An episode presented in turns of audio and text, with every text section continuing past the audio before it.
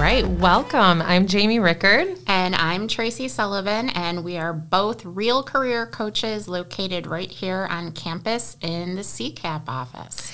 And this is our first ever podcast. Um, we both kind of decided that since we love podcasts so much and we find them consumable, easy to listen to, um, and I think when we look at more of a, a, teaching podcast in terms of just topics that we know are on students' minds. Um, we thought if we had something easy to listen to, you might feel like you did something for yourself today just by listening. I couldn't agree more. And we're fun. I think so too. Yeah. So we can make career and job search fun versus having to listen to a boring podcast. Right. Or lectury. You guys get enough of that. Um, so, Tracy, I'd like to start just by you telling us and the listeners a little bit about your background and what brought you to Fisher. Absolutely. So, when I first went to college, I went to Brockport for my undergrad in psychology, which I'm sure a lot of people have heard this before. You can do a lot with a psych degree, mm-hmm. except if you never take the time to figure it out. So I never went to my career office. I did get a little piece of paper that somebody was handing out because there was no internet back then um, that said, here's all the stuff you can do with a psychology degree. And it didn't actually say that it all required grad school. So when I graduated, I literally never did an internship. I had worked at Friendly's the whole entire time I was in school and just had no idea what I wanted to do basically, I spent the next five years just kind of going out and waitressing. Mm-hmm. Um, bless my parents because they actually allowed me to do that for some reason. I would never let my kid do that. And then by the time I got a real job and realized that I hate this job and I need to figure out what I want to do with my life, I mean, it was probably six years after I graduated undergrad. Went back, got my master's degree, wanted to get into school counseling. Um, worked for a little while just doing temporary assignments and then found myself engaged and needing a real job well a permanent job and i ended up in workforce development which was great because it really exposed me to a completely different world that i never knew existed and what I found that I had really liked about school counseling was the career exploration, career coaching, um, helping people kind of figure out where they wanted to go, which is really what I did working for a one stop career center. Um, except I got the opportunity to work with people from age 16 to I think the oldest customer I had was like 80 something. Wow. And then from there, I moved to Boston for a little while, worked in a community college, and then to Cleveland, and then circled back here and ended up at Fisher, which I'm loving because it gives me the opportunity to work with students for four years versus two. And that really appealed to me about this position. I think that the reason I got into this field was really because I felt like in high school and in college for that matter, I kind of fell middle of the road and those people got ignored. Like it was all about like the smartest AP kids, what college are you going to? And then the kids that were struggling, like making sure they made it out of high school. So for people that were kind of like just moving along, it was like, okay, fill out a SUNY application, MCC's your backup, and get out of my office. and I hated that. I absolutely hated that. So I wanted to capture everybody and make sure that people that weren't having the questions asked to them had somebody to ask those questions. Yeah, that's great. Um, so, what about you? How'd you end up here? Well, yeah, same. You know, it's a it was definitely a zigzag for sure. Um, I went to Binghamton University for my undergrad, which I always tell students my major changed five times. I thought coming into college that I wanted to be a geology major just because I did well in the earth science regents, which was a joke in itself because we all know that you can be good at something but not love it so much that it could be your job. I wouldn't know.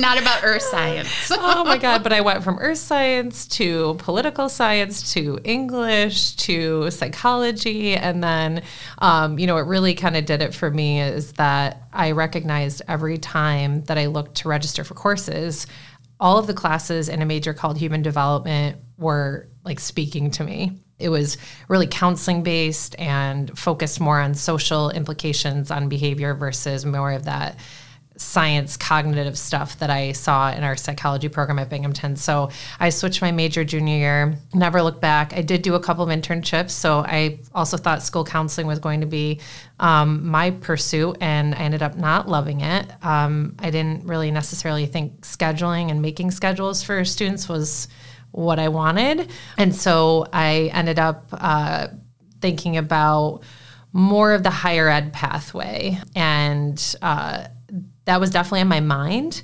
Uh, but then I switched gears again, uh, and I ended up enrolling in the social work master's program at Binghamton, thinking that I really wanted to do like private counseling someday. But then I recognized fairly quickly that that was not the right journey for me. Um, I was working in the Addiction Crisis Center in downtown Binghamton.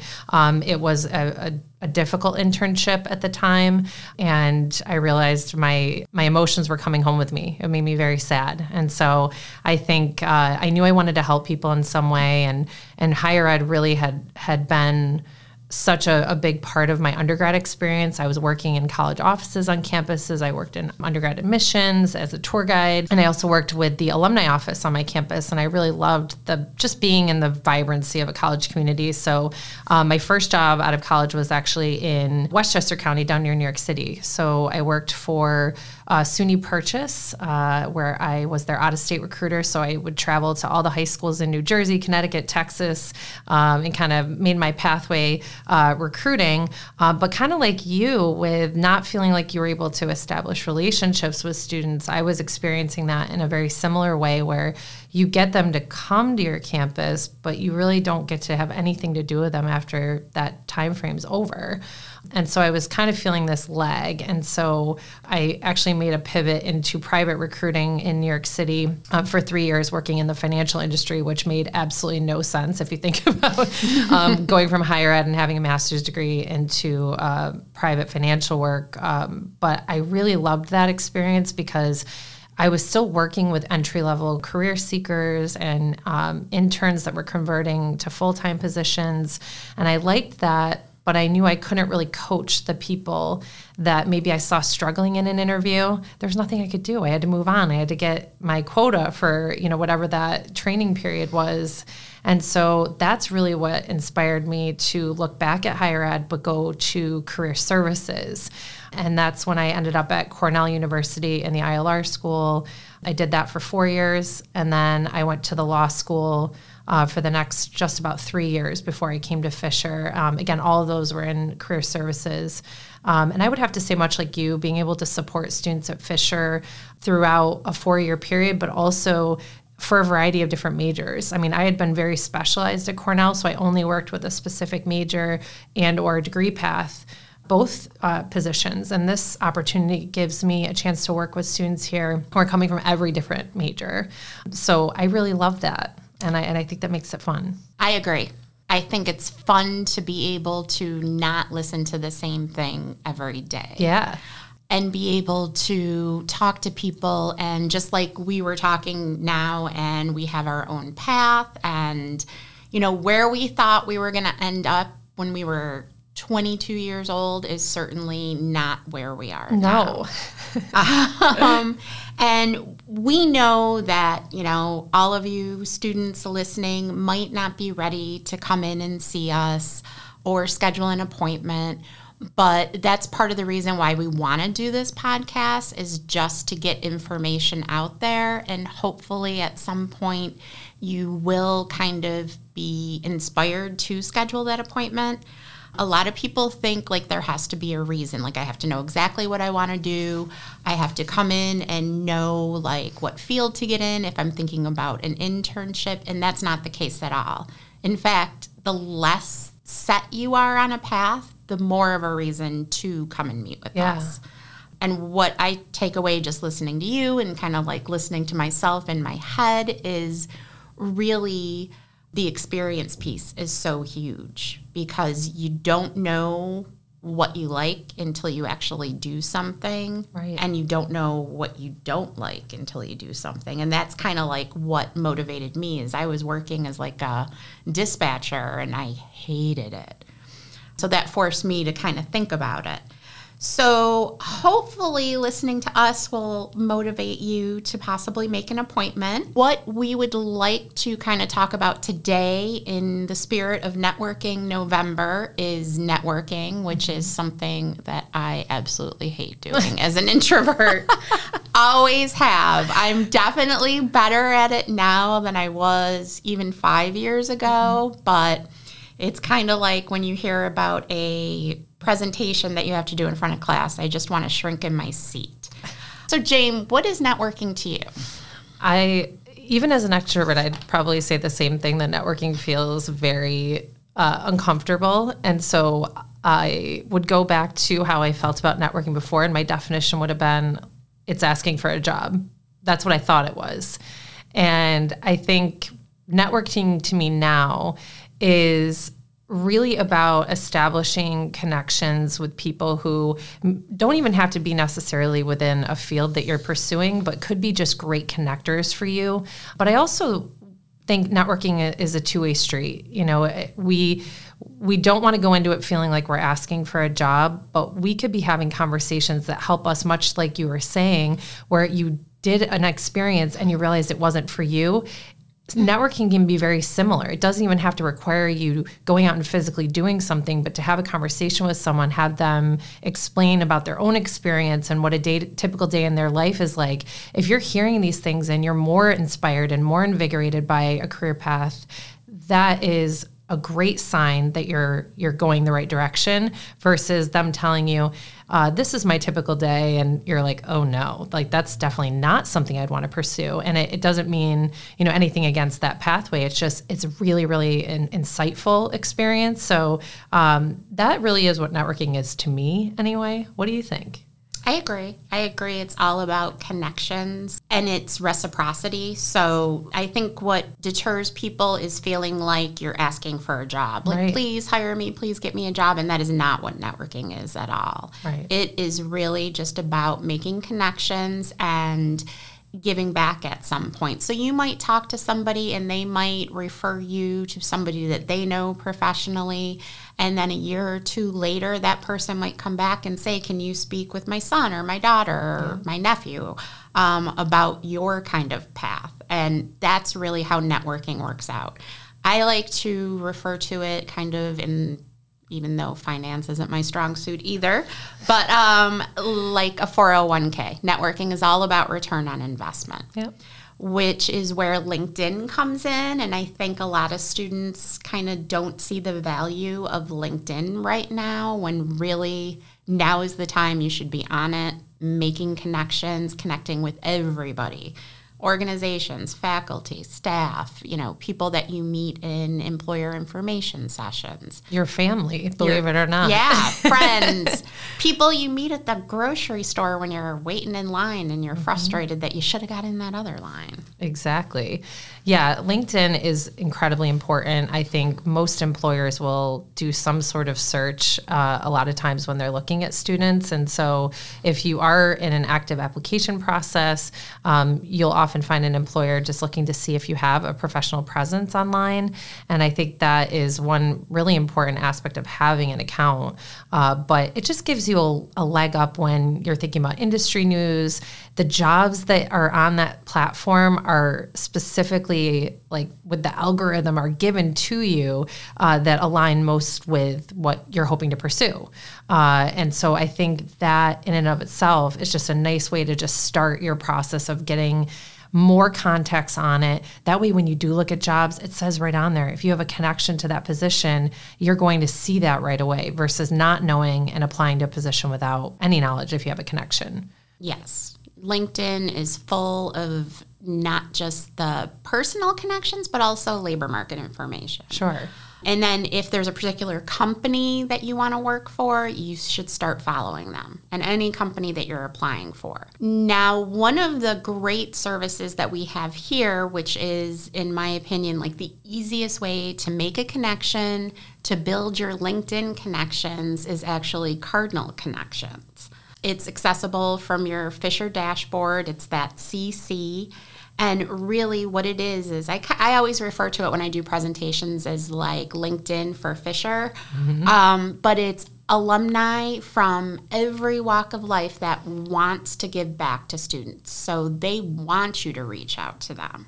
Yeah, they've specifically signed up with the intention of providing support in a variety of different areas. Uh, and that's not just for um, current students, but when you become an alum, that's the same concept. So it's alum to alum and it's alum to student. It's the easiest ask. You can reach out directly from there via email and you know just ask for a few minutes of their time a lot of the time what you'll see is they're there for general advice and networking but you can also ask them for a resume review um, some people do mock interviews that's a great way to kind of establish that relationship and then connect with them via linkedin Another challenging aspect is just starting like conversation starters, you know, like yeah. how do I go up to a complete stranger? How do I, you know, join this group if I'm at a networking event? How do I even like exit a conversation? Like, okay, I've talked to this person enough. Now I need to back up. So, what would you recommend? Well, I think, you know, with talking about LinkedIn and Cardinal Connections first, I mean, those are fairly light low lift. If you're going to message someone the worst they can say is nothing right? And so i think with the online presence we're we're giving ourselves a little bit of that a lack of rejection.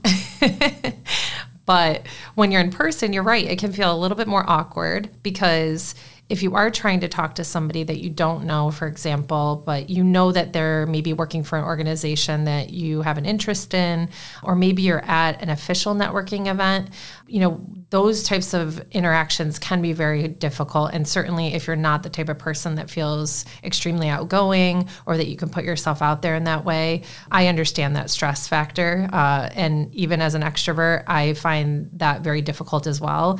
And I remember early career, if I would be at a networking event and I would see like a group of people talking, what I'd try to do is walk up and you know, not being creepy about it, but you're standing kind of near uh, the group as they're talking and you're trying to find a way to listen first. You don't want to jump into a conversation right away, but you want to be listening to some of the things they're talking about.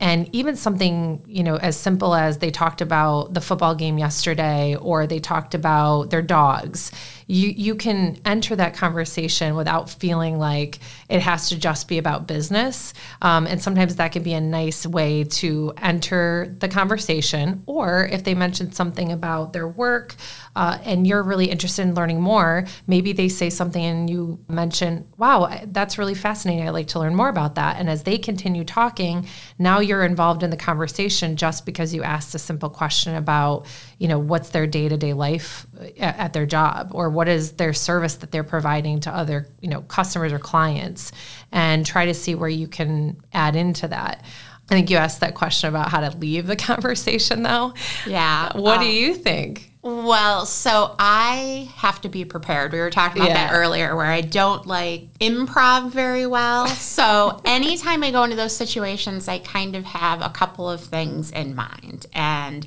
one is just kind of excusing yourself, whether it's to see somebody else, go to the restroom, you know, grab some food.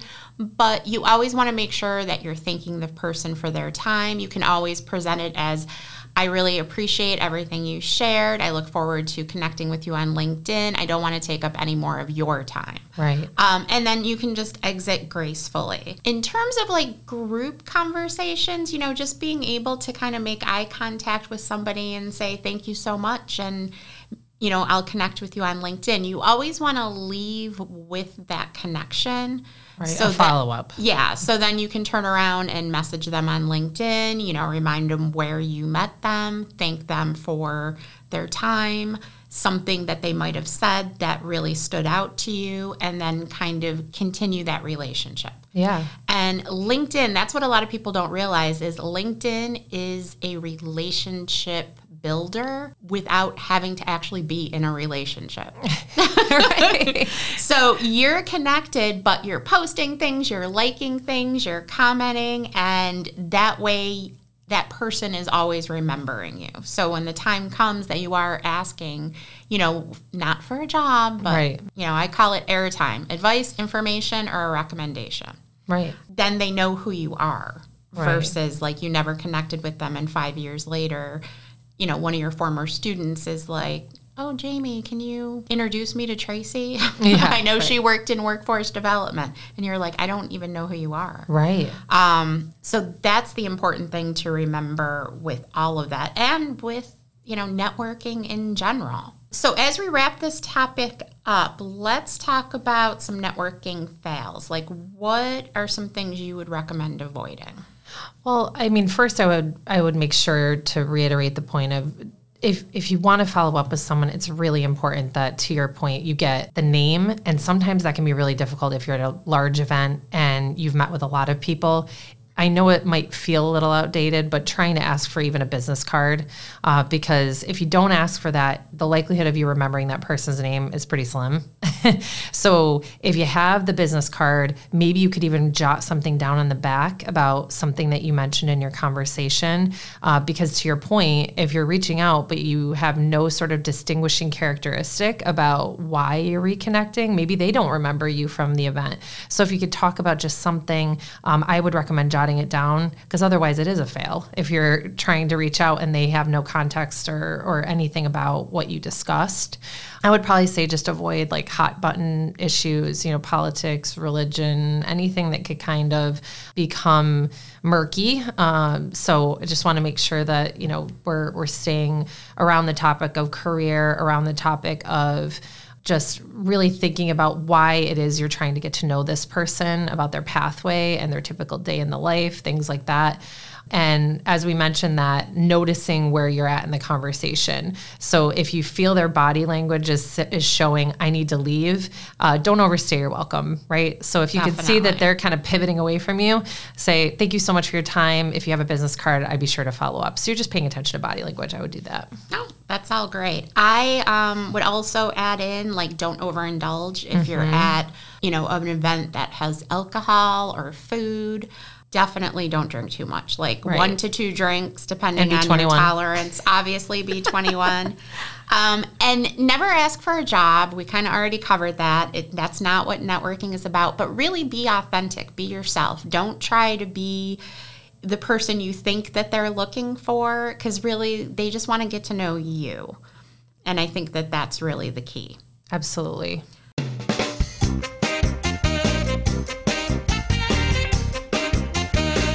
so now we're going to go into our game time which this is actually jamie and my favorite part of any podcast is when they have a game We love Um, games. yeah we're going to try and do a different game ideally we'll be doing future podcasts too if you guys like us yes. Um, but today we're going to do Would You Rather. So, and this is obviously all work related. Um, so, would you rather work in a state of the art office where you have to dress up every day or a rundown place where you can wear your PJs to work? See, you and I have talked about this. We And. I have thought about it because I love an elastic waist. Uh, but I think I would pick the state of the art office just because amenities are a lovely thing to have. And if you have a gym, if you have a kitchen, if you have, uh, some places have video games, like you can have a really cool office. And I guess I wouldn't mind wearing the dress pants for that. Um, I'll second that as long as I can pick the amenities. You know, I really want one of those pods where I can take a little nap on lunch. um, I've worked in both places, and I mean, not that I could wear my PJs to work, but Right. just more casual. You know, sometimes the end of the day, it's really about the people you work with. Totally. Would you rather work one day a week at the most miserable job you can think of, or six days a week at your dream job? You know, I love a one day work week, right? Yeah. um, you know, I, I, but I think again, doing what you you're passionate about or what you love is it may not feel like work. So I'd probably pick the six days a week at my dream job in that one. How about you? the same because I can think of a lot of miserable things that make me want to gag as we're sitting here. So I'm going to opt for my dream job. And really, if you're doing what you love, then you'll never have to work a day in your life, right? I've heard that before. All right, last one. Would you rather have Michael Scott or Ron Swanson as your boss? Um, another one we've talked about, and I said, I think for me, because I like autonomy, and Ron Swanson is just so much the leave me alone kind of boss. I'd probably have to say Ron, but Michael is certainly funny. Michael Gary Scott is my spirit animal. So I would undoubtedly pick him only because I mean, it would make for an interesting work environment every day. It sure would. Well, we wanted to thank everyone for listening today. We are available to follow on Instagram. So at Fisher CCAP, where we post tips, we post event information. You can also connect with both Tracy and I on LinkedIn. You know, we'd love to hear from you just about questions, feedback. We can be emailed right at ccap at sjf.edu.